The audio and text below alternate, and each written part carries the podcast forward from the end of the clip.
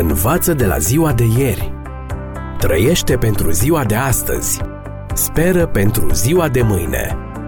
Ascultă emisiunea Timpul Speranței și vei căpăta speranță în ziua de mâine.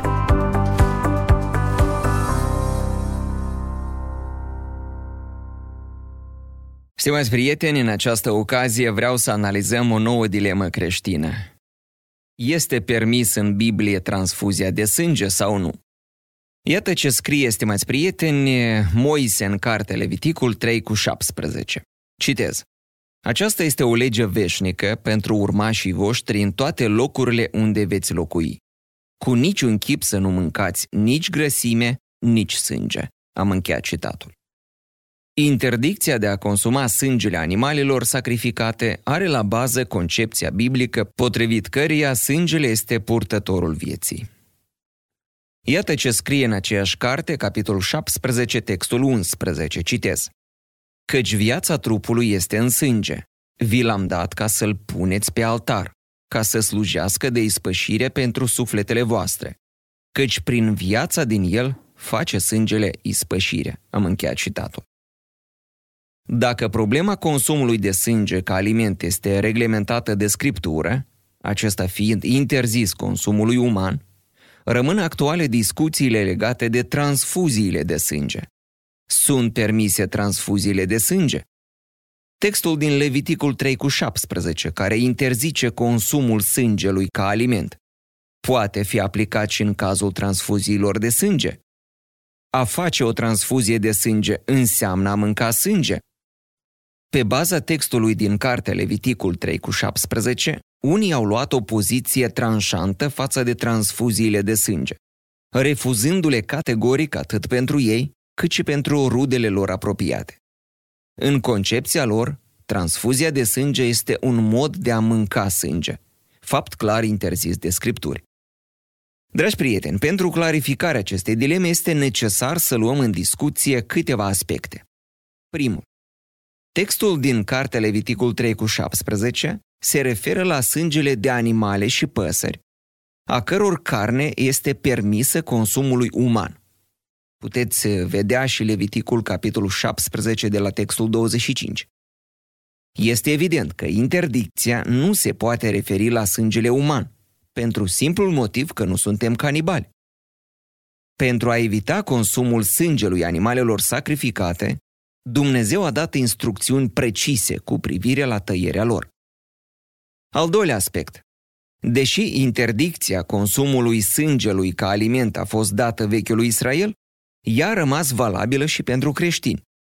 Conciliul de la Ierusalim, întrunit în anii 49-50 după Hristos, a stabilit că urmașii lui Hristos, citez, trebuie să se ferească de pângăririle idolilor, de curvie, de dobitoacele sugrumate, al căror sânge nu a fost vărsat pe pământ, și de sânge, Cartea Faptele Apostolilor 15 cu 20.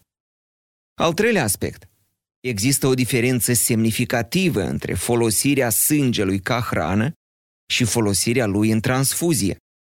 Ca aliment, sângele ajunge în stomac și apoi este digerat. În transfuzie, sângele ajunge în sistemul circulator, iar în final, în celulele corpului. Potrivit celor spuse de Isus în Evanghelia după Matei 15 cu 17, orice intră în gură merge în pântece și apoi este aruncat afară în hazna. Prin contrast, sângele transfuzat intră în sistemul circulator, aducând viață tuturor celulelor organismului. Așadar, dacă este evidentă interdicția de a consuma sângele animalelor ca aliment, ce atitudine trebuie să ia un creștin cu privire la transfuziile de sânge? Poate fi considerată transfuzia de sânge un mod de a mânca sânge? Cu puțin timp înainte de patimile și moartea sa, Isus a avut o ultimă întâlnire cu ucenicii săi. Cu acea ocazie, el le-a dat ultimele învățături, ultimele îndemnuri și făgăduințe.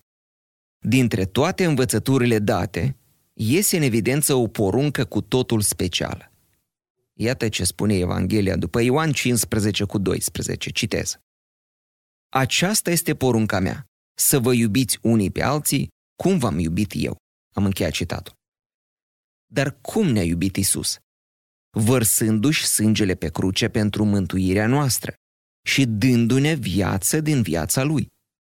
Apoi, după ce le-a dat ucenicilor această poruncă, Iisus a făcut o afirmație tranșantă. Citez. Nu este mai mare dragoste decât să-și dea cineva viața pentru prietenii săi. Ioan 15 cu 13.